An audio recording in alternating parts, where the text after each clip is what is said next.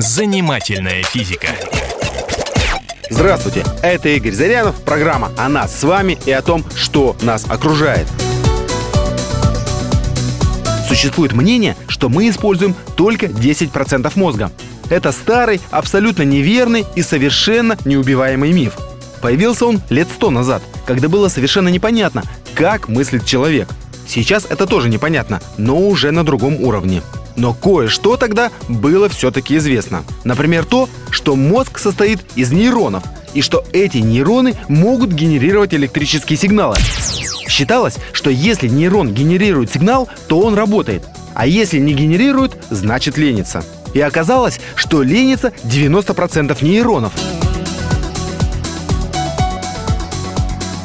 Мозг человека – структура сложная и высоко организованная. В нем много областей. Одни отвечают за ощущения, другие за мысли, третьи за эмоции и так далее. Так почему же в мозге не генерируют сигналы все нейроны одновременно? Почему не работают все 100%? Очень просто.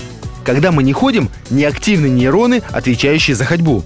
Когда молчим, отдыхают нейроны, управляющие речью. Если какие-то нейроны в данный момент не нужны, они отдыхают. И это прекрасно. Лишняя активность мозгу ни к чему. Ему необходим баланс между возбуждением и торможением. Нарушение баланса может привести к печальным последствиям.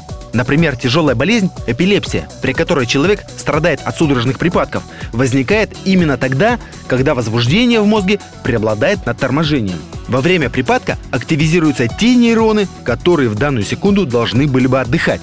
Что больной при этом ощущает, сказать невозможно, поскольку на время припадка у человека пропадает память.